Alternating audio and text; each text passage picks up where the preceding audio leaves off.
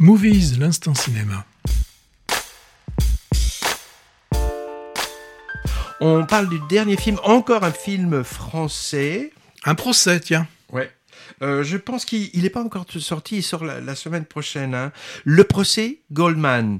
De nouveau un film de prétoire, comme Anatomie d'une chute, hein, mais dans un tout autre registre, enfin dans un autre registre, parce qu'il y a quand même des points communs. Dans les deux, on cherche à travers un jugement à cerner la personnalité complexe d'un individu.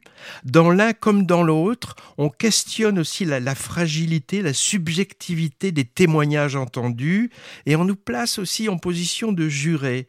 Et il y a aussi un pont entre les deux films par le biais de Arthur Harari, co-scénariste avec Justine Tiré du premier et acteur dans le second.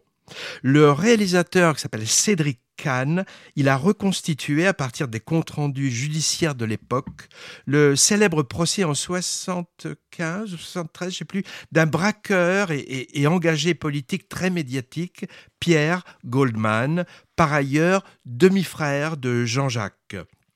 C'était il y a presque 50 ans, moi. Donc j'avais oublié cette histoire qui avait défrayé la chronique judiciaire.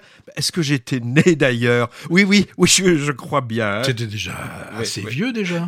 Alors Goldman était accusé d'être impliqué dans un casse où deux pharmaciennes ont été tuées.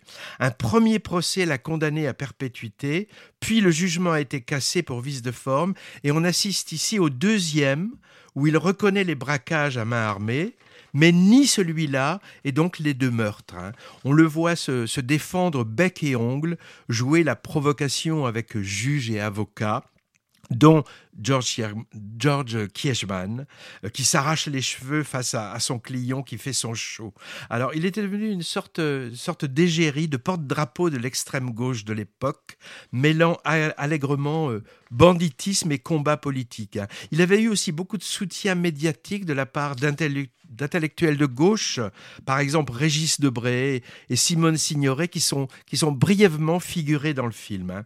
C'est assez oppressant, ce, huis clos en cours d'assises, parce que, contrairement à Anatomie d'une chute, on ne sort pas ici du tribunal, sauf un peu entre les audiences, dans la cellule par exemple, où, euh, où, il est coaché par ses avocats. Donc il y a un côté forcément très théâtral, hein, euh, unité de lieu, temps et action resserrés sur environ deux heures, avec une mise en scène de la parole et, des joutes oratoires cadrées de près qui est vraiment passionnante. Hein.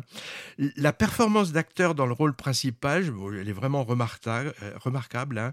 euh, L'acteur euh, incarne avec fougue et passion, avec morgue aussi, ce personnage haut en couleur, pas forcément sympathique d'ailleurs, hein, mais vraiment fascinant à observer et entendre.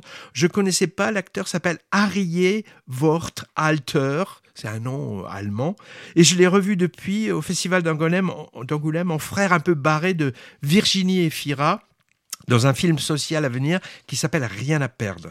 Alors, à noter quand, euh, bon, euh, destin tragique ensuite pour ce Pierre Goldman, euh, pas du tout montré dans le film. Hein. Il a été tué quelques années plus tard par balle sur un trottoir et l'assassinat a été revendiqué par un groupe intitulé Honneur de la police.